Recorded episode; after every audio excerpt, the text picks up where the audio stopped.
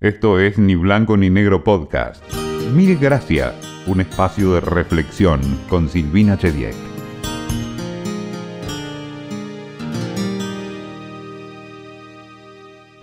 Siempre tuve más preguntas que respuestas. Sé que la duda tiene mala prensa, pero creo que puede ser un muy buen motor para preguntar a quienes saben. Tengo solo algunas certezas. Una de ellas es que el agradecimiento es una gran cosa. Por eso, mil gracias de antemano por escucharnos.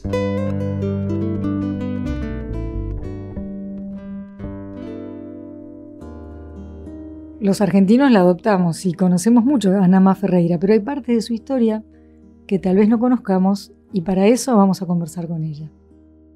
Bueno, hoy vamos a conocer tal vez algunas facetas que no conocemos de la brasileña más argentina que hay.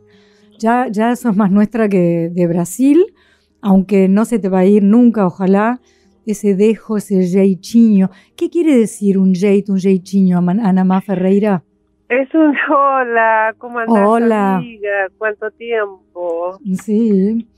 Eh, un, se- jeitinho, un jeitinho es como, es muy brasileño, es da un jeitinho, que es arreglarme eso, pero dale, hacelo, una cosa así, Ah. como... un jeito. Yo, como- yo pensaba que era un modo, un jeito.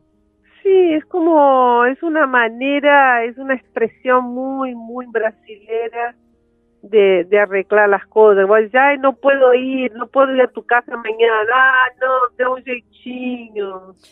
Bueno, vamos, va a quedar un- ahí a ver si adivino algún día bien, bien o cómo lo puedo emplear. Pero, ¿qué te parece si contamos el origen de tu vida, el lugar de nacimiento, algunas cosas de las que me enteré hace poco, que contaste también en una nota escrita? Pero es lindo escucharte, Anamá. Ay, bueno, gracias, gracias, gracias. Mira, yo nací en Minas Gerais, que es un, un pueblo, es un Es un estado, ¿no? Es un estado. un estado, perdón, es un estado muy grande, muy poderoso, un estado muy lindo. eh, y yo nací en Campo Belo, que está cerca de Belo Horizonte, que es la capital, que debe tener, no sé, unos siete, siete, siete millones de habitantes, una cosa así, una cosa grande Inmenso. y, inmenso. Y yo soy de ahí, de, de esa ciudad. Una ciudad que era más o menos y ahora es muy grande, que ya no conozco casi nada de la gente, pero no me molesta para nada no conocerlo. Pero eh, quiere decir que cuando eras chiquita se conocían. Nos conocíamos, sí, pero, viste, yo como sufrí tanto bullying en esta ciudad, la verdad es que no, no tengo buenos buenos recuerdos, digamos, de la ciudad. Bueno, Pero Es interesante que hablemos de eso. ¿Cómo era tu casa? ¿Cómo, ¿Cómo te criaste? ¿Cuántos eran? Porque sé que en un momento vino un golpe muy grande de la vida, ¿no? Sí, nosotros éramos una familia, va, tipo, ¿no? Do- dos hijos, que era mi hermano y, yo, eh, éramos, éramos cuatro y bueno, y vivíamos en Santana, que es cerca de Campobelo, que es muy cerca y es también una ciudad chiquita, pero muy interesante, había un cine y y todos nosotros nos sentábamos siempre todas las tardes a, viste, cuando tocaba la sirena sabíamos que era a las siete o a las ocho más o menos, porque era la manera que tenía de anunciar las películas. Y era muy, muy interesante. Él tenía una banda de amigos ahí también muy, muy linda y éramos tipo tipo unos vándalos. ¿Cuánto, cuánto, cuánto te ayudó el cine a, a soñar una vida diferente? Mira, el cine era, era maravilloso porque, bueno, pero pasaba una sola película, qué sé yo, de vez en cuando venía una otra película, era solamente Tarzán. que yo era fanática de Joe Miller. De Johnny Weissmuller. sí. Un buen- sí, ¿no? ¿Cómo, ¿cómo es el, el apellido mío? Weiss, Müller, creo que se pronuncia. Weiss Müller. Y ese grito, ah sí, sí, sí, sí, no, bueno, imagínate, lo amábamos. Lo amábamos a Tarzán. Eh, era nuestro, nuestro ídolo. Pero ahí tenés un tema, creo que, que vamos a ir hablando de esto, ¿no? Pero Hollywood hacía que Tarzán fuera rubio, blanquito. Claro, Raro, ¿no? En este momento no lo cuestionábamos porque era como normal, no sé, viste, era todo como, ahora es como que es diferente, viste, el Tarzán ahora tendría que ser muy diferente si lo hicieran, me parece. Sí, sí. Me, parece a mí, tendría que ser muy, muy diferente porque cambió todo el paradigma, cambió toda la la vida, ¿no? La vida cambió, me parece. ¿Y por qué te hacían bullying, que lo dijiste y no quiero dejarlo pasar? Me hacían bullying porque yo era muy, muy flaca, extremadamente flaca, y tenía las patas muy finitas. Imagínate, jugaba el vole, y entonces era muy, muy flaquita, viste, que nada, bueno, con mis amigas, que también era un bando de flacas, nadie nos daba mucha bola porque éramos muy flaquitas. Eh, viste que en el pueblo es, es, es, un sufrimiento ser, viste, que los chicos no te miren porque, viste, te planchen en los bailes porque, porque sos flaca o porque no estás, viste, la belleza pasaba por otro lado en ese momento, ¿no? Sí. La belleza pasaba por las patas gordas. Eh, sí, otro paradigma de belleza. Marilyn Monroe no tenía las piernas flaquitas, por ejemplo. Claro, mm. pero imagínate, yo en, el, en, esa época, con las patas flacas, era como, viste, muy alta y me vestía, me ponía muchas cosas de la moda, ¿no? En ese momento, porque mi mamá me hacía la ropa, me, me mandaba hacer la ropa y yo hacía la ropa eh, blanco y negro, viste, estilo Courrèges, mm. ¿entendés? Era como... la moda te interesó de chiquita. Me interesó de chiquita, me parecía, viste, los pelos, los estilos, todo eso me, gustaba de chiquita, pero no, no, no, no sabía dónde, dónde mirar eso, ¿no? Era como está de moda el vestido de Brigitte Bardot, entonces todos usábamos el vestido de Brigitte Bardot, mm. que era un cuadradito arriba, como eran los vestidos cuadrillé, ¿no? Mm, sí, muy, muy femenino todo eso. Muy femenino, viste, cuadradito arriba, con betelitos, entonces yo hacía pollera, mi mamá hacía pollera muy amplia y ponía un alambre finito en el ruedo para parecer que, que yo tenía, viste, las piernas mucho mejores de lo que yo pensaba. ¿Quién te iba a decir que no tanto tiempo después esas piernas te iban a dar de comer y te iban a hacer famosa? No, no, fue maravilloso porque yo cuando escribí mi libro también lo puse, para mí una chica del pueblo que se llamaba Rita y, y ella tenía las piernas eh, torneadas, digamos. bueno, para decir torneadas. Bueno, ahora tenemos que decir torneadas. Ah, no sé, vos ibas a decir otra cosa, ni más. No, tenía las piernas, viste, como pata de elefante. Ah, bueno. ¿No? Sí. Era, era las piernas... Eh, grandotas. Grandotas. Y las piernas grandotas y todo eso, y los chicos se mordían por rica. Imagínate no nos daba bola y todos miraban a Rita y yo hacía de todo para llamar la atención, pero nada, cero. Es decir que, digamos, tu autoestima no se forjó en tu infancia y en tu primera juventud. No, yo porque era muy fuerte, siempre pensé, yo siempre pensaba, pues digo, bueno, no pasa nada. Algún día estos van a estar todos muertos por mí. No ah, pasa nada. ¿Llegaste a pensar eso? Sí, sí, sí, yo decía, no, no pasa nada.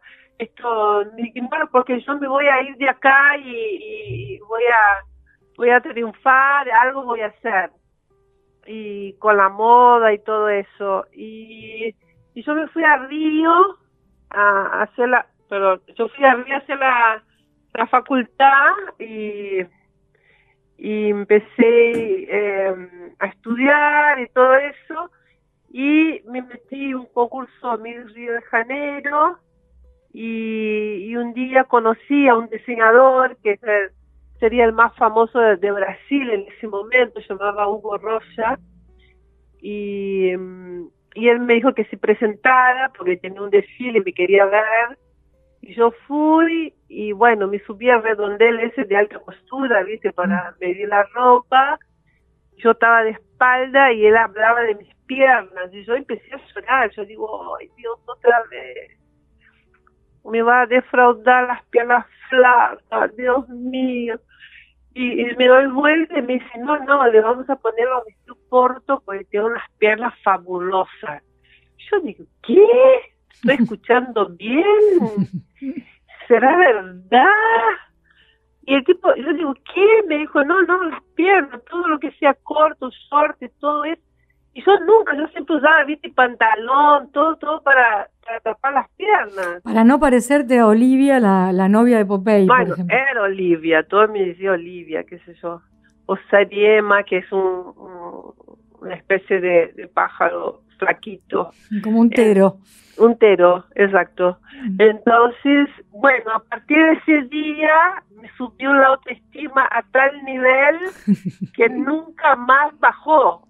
Eso es muy bueno, tanto que puedes transmitírsela a muchas mujeres, ¿no? Que, llegan a vos. Yo dije, pero me están diciendo la verdad, me están diciendo en serio, me dijo, le dije al diseñador, me dijo, sí, mira, son fabulosas, mira las piernas de fulana de tal, viste, que, está de moda, mira las piernas de Tweet, mira las piernas ¿Me entendés? Sí, sí, sí, sí. Yo digo, mira eso, es así, vamos por eso. Y me dio unos vestidos, pero yo estaba, me subió la autoestima y nunca más en toda mi vida me la bajó, nadie. Qué interesante. Escucha, Anamá, y mm, para que no pasemos a cuando llegaste aquí, porque no sé bien en qué año pasó, el dolor más grande de tu vida, ¿eras muy unida con tu hermano? yo era muy unida, muy unida con mi hermano. ¿Y qué pasó? Eh, Porque no quiero ser yo la que cuente tu historia.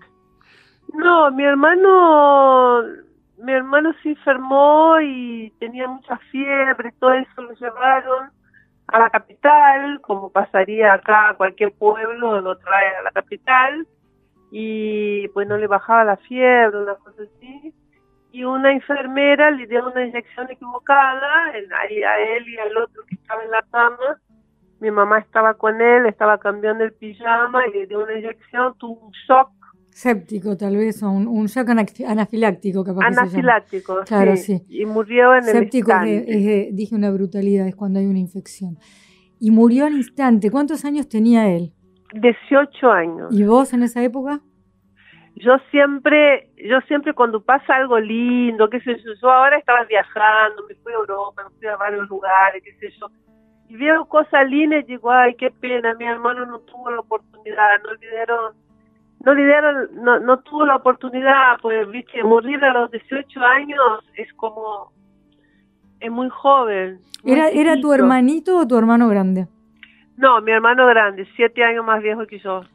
Uh, entonces vos eras realmente muy, muy chica. Yo tenía 12 y, y fue fue terrible porque mi casa de ser tan alegre, tan divertida, porque mi mamá es muy divertida, eh, es muy, era muy divertida de hacer el juego, de, de, todo, siempre estaba cantando, bailando, siempre, siempre con música, con todo eso, y mi casa se llamó a silencio total, mm. pero total, eh, total ya no, no se prendía la radio.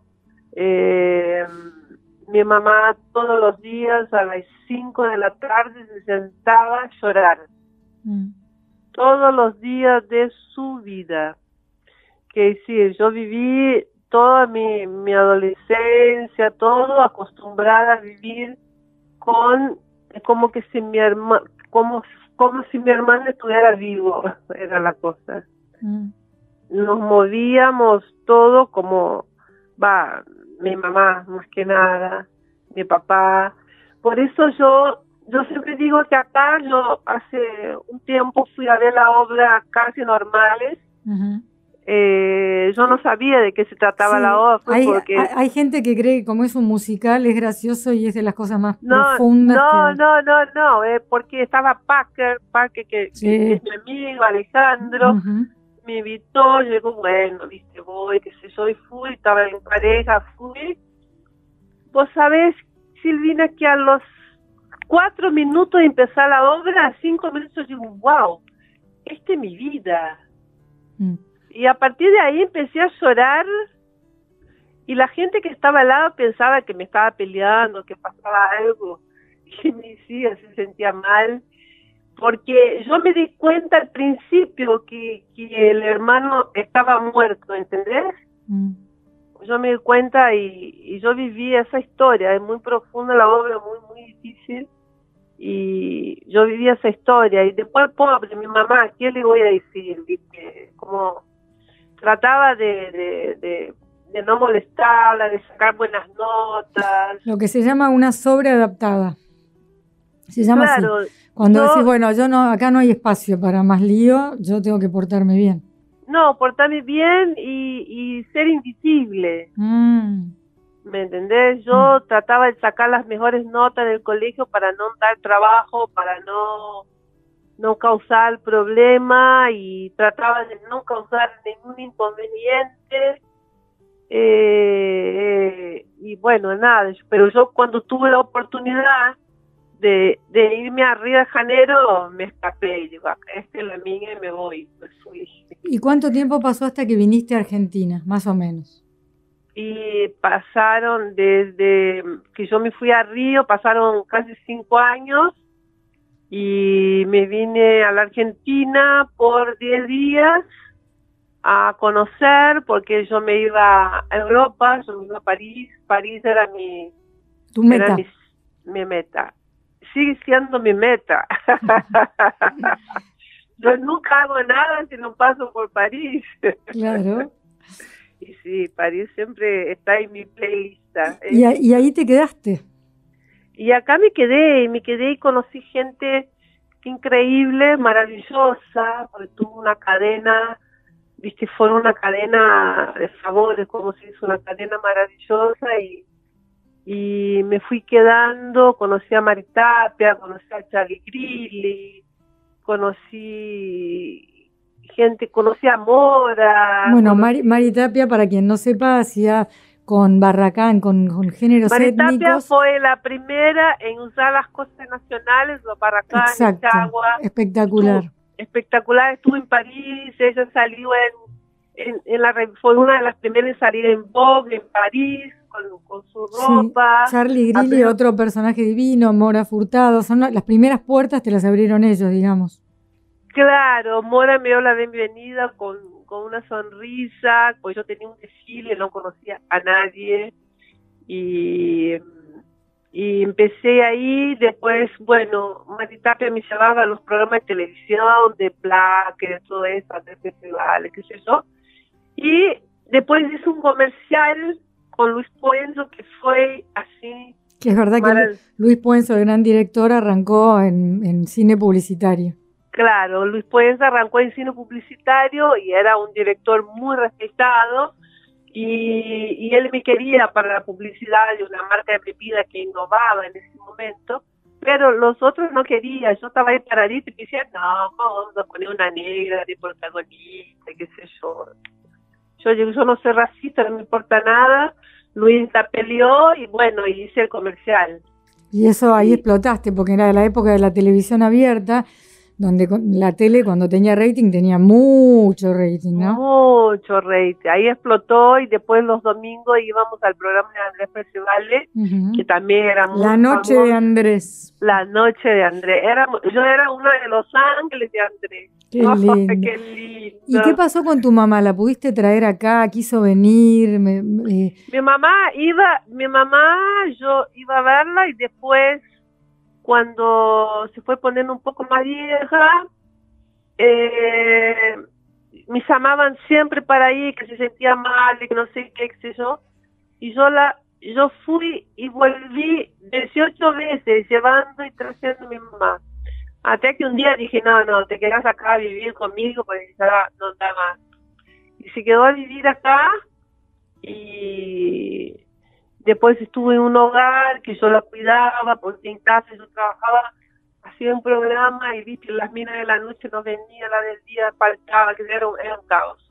Con una nena chiquita y bueno, y la cuidé hasta su último aliento, que falleció ahí en el de Rivadavia, mm. en el hospital Rivadavia, y, y la cremé, y la ceniza la llevé a mi ciudad y, puse en los lugares que a ella le gustaba. ¿Llegó, ¿Llegó a sonreír de verdad tu mamá de nuevo alguna vez? ¿Pudo? Sí, porque eh, después, bueno, después falleció mi papá, después se puso de novia. Ajá, creyó en el amor, muy bien. ¿Cómo se llamaba eh, tu hermano? Ya que no, estamos... para Mauricio. Bueno, porque Mauricio debe estar cerca en este momento, así que le rendimos homenaje con nombre. Claro, Mauricio. Y mi mamá se puso de novia en mi ciudad después, bueno, el, el, que se puso de novia murió y después acá en el, en el, en el hogar que yo la puse acá en la calle Bulnes y yo se puse de novia de vuelta. Muy bien, muy bien, muy bien. Ana, eh, una cosa, hablábamos la otra vez nos encontramos por la calle eh, de eh, la apropiación cultural. ¿Cómo definirías vos la apropiación cultural? Porque ahora está, viste, está muy, muy, muy estricto con el tema, con la apropiación cultural que antes, ¿te acordás? Bodelli que hizo las presitas y todo eso, en este momento no lo podría hacer porque es la apropiación. Pero no es medio, medio, a ver, eh, medio exagerado en un punto de eso. Sí, hay, hay algunas cosas que son exageradas, porque puedes hacer unas fresitas, no pasa nada. Eh. Pero la, a lo que yo estoy de acuerdo es que no está bueno pintar la cara de los chicos de negro en los actos de colegio para que de negro, ¿me entendés? Eh, eso me parece que no está bueno. Si no lo tenés, no pueda cualquier otro, pero no lo pintes. Eso está bueno, que no lo haga.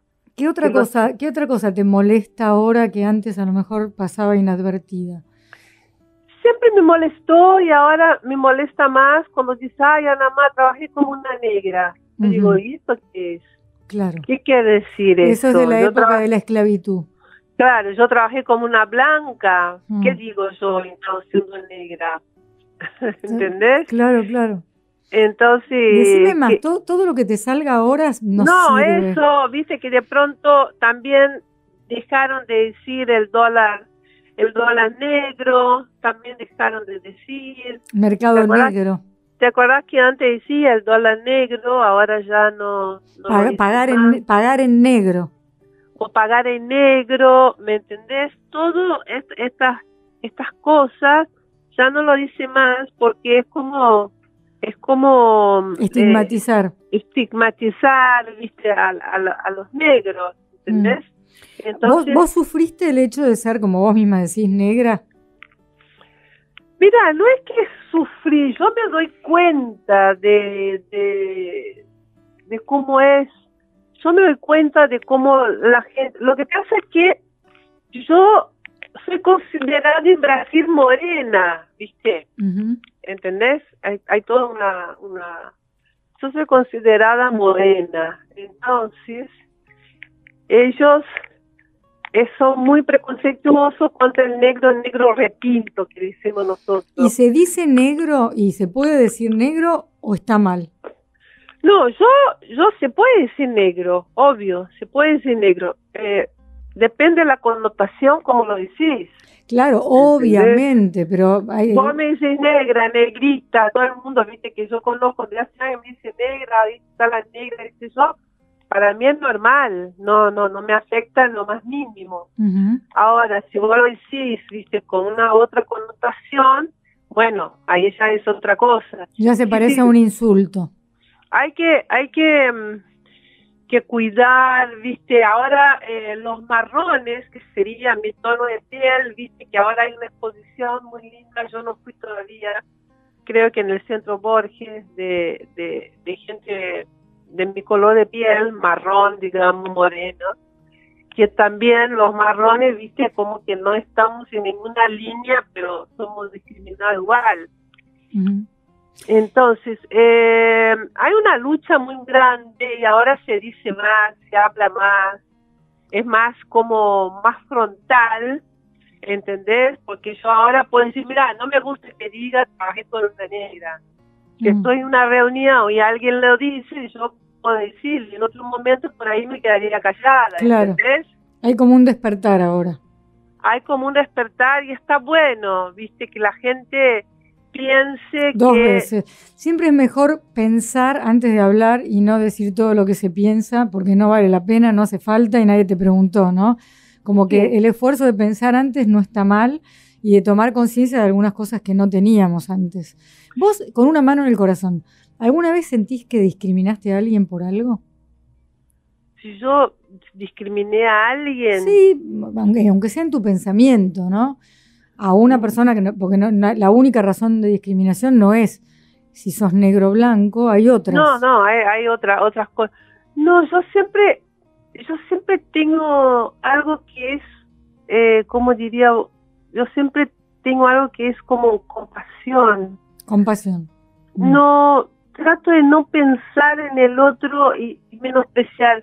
Yo cuando veo algo, viste, digo, ay, no, pero bueno, lo está haciendo porque le, gusta, está bien, o está vestida de una manera, viste, que la gente critica, mirá cómo está vestida esta y qué sé yo, y todo eso. Yo digo, mira, por ahí está feliz, miró en el espejo y se vio diosa. Déjala en paz, déjala en paz. ¿Quién soy yo para decirle que las botas de esta no va con esa pollera, con ese vestido, con esa cartera, con ese pelo? Ahora, si vos sos mi amiga, yo te digo, mira, no queda bien. Sí, o si yo te pregunto. Claro, ¿me entendés? O, si, sos muy amiga mía y veo que está, viste, desbarrancando, yo digo, yo digo, mira, tomalo o no. Con, con cariño también. Con cariño, pero trato de no menospreciar a nadie, de entenderlo. Mm. No sé, yo soy así, trato de no, no juzgar, porque no quiero que me juzgue a mí, porque soy una persona que vivo siendo juzgada, ¿entendés? Por el color, porque no hablo perfecto español, porque hace 40 o 50 años que vivo acá y no hablo bien, por X o por, porque estoy flaca, porque no estoy flaca, ¿me entendés? Entonces, como que trato de no pensar en el otro juzgándolo. Trato de, de, Nosotras tenemos nuestra propia anécdota con eso que está buena, que no todo el mundo conoce, que es que yo trabajaba en el canal de la mujer y de pronto vinieron eh, Raúl Becerra y Gerardo Rosín a darle como una vuelta más al canal. Ahí entró Mora, que iba a hacer como unas comidas, entonces yo pensaba también, pero ya para eso está Mirta, pensaba en muchas cosas. Y que ibas a entrar vos. Y a mí me salió en una reunión, digo, pero no tenían alguien que hable castellano. Y alguien que nunca me contaste quién, y no sé si vale la pena que ahora me lo digas, pero de sospecho que era una mujer, fue y le contó a Anama que yo había dicho eso. Y Anama buscó el camino más corto y me lo mm. preguntó y yo le dije que era verdad, porque que le iba a mentir, no podía. Solamente, solamente pensaba, qué malvada la que fue y le dijo eso, porque no era mi intención. Y resulta que sí, ahora somos amigas, pero porque... No, pero mm. a lo que voy es que yo yo siempre voy directo, ¿entendés? A preguntar, che, ¿qué pasó? ¿Pasó esto, el otro, el otro? Y yo no te lo negué, yo dije que yo había, no dije cosas horribles, yo simplemente dije, no, no tienen a alguien que hable en español y bueno. Pero yo ya, yo ya en portugués. Vamos a cantar ahora antes de despedirnos una, una estrofita, te aviso, te lo aviso. que yo voy y pregunto, cuando pasa eso yo, yo lo No, está perfecto y además entraste en el canal y te fue bárbaro y te sigue yendo bárbaro. Quiero hacerte dos o tres preguntas nada más. Eh, tenés una escuela de modelos. Tengo la escuela de modelos, sigo con las escuelas donde salen chicas divinas, chicas que trabajan, que están en París trabajando y otras que mejoran, que quieren mejorar, quieren aprender a caminar, Quieren, Las quieren chicas su por- mejor versión, digamos. Claro, por más, viste, tutorial que haya, a ellas les encanta la clase, la pasan bien y tenemos un grupo de mujeres que trabajan conmigo que son fantásticas y tengo la agencia también de modelos y bueno, vamos vamos pedaleando, vamos criando mujeres increíbles. No discrimino, a- puede venir eh, cualquier cualquier chica como se sienta que tenga ganas de hacer, venite, yo no tengo problema. Eh, eh, otra cosa, el libro se llama eh, Negra Guerrera, ¿no? Y sí, viste, yo soy guerrera de, de- Y, y la de guerrera. pregunta casi final, porque vamos a cantar la estrofita juntas, claro, nuestro es, hit. eh, es nuestro hit. Eh, ¿De dónde sacas la fuerza cuando sentís que flaqueas? Mira, yo no sé, todo el mundo me pregunta porque, viste, yo viste, viajé sola, voy para acá, para allá, llegué, me levanto, me voy siete de la mañana a entrenar. No sé, es como que tengo una fuerza interior muy grande, porque yo siempre pienso que despertar a la mañana es maravilloso. ¿Sos creyente? Sí, muy, muy, muy, muy. Tengo acá todos los santos que estuve prendiendo vela ahora para Silvina Luna y, Mm. estuve rezando, tengo todo en mi cocina y un altar. Entonces yo pienso siempre en mandar todo al universo, a la energía, creo en la energía y con eso trato de ir viviendo sin molestar a nadie. Eso es importante. Lo que vamos a cantar en español diría que vivir, eh, que hay que vivir sin tener vergüenza de ser feliz, cantar y cantar y cantar. La belleza de ser un eterno aprendiz, que es lo que yo creo que somos, ¿no? Eh, yo sé que la vida debería ser mejor y será, pero eso no impide que yo diga que es bonita, es bonita y es bonita. Y ¿no? es bonita. E entonces dice así: Viver e não ter a vergonha de ser feliz. Cantar, Cantar y cantar y cantar, cantar a beleza de ser um eterno aprendiz. Eu sei, Eu eu sei.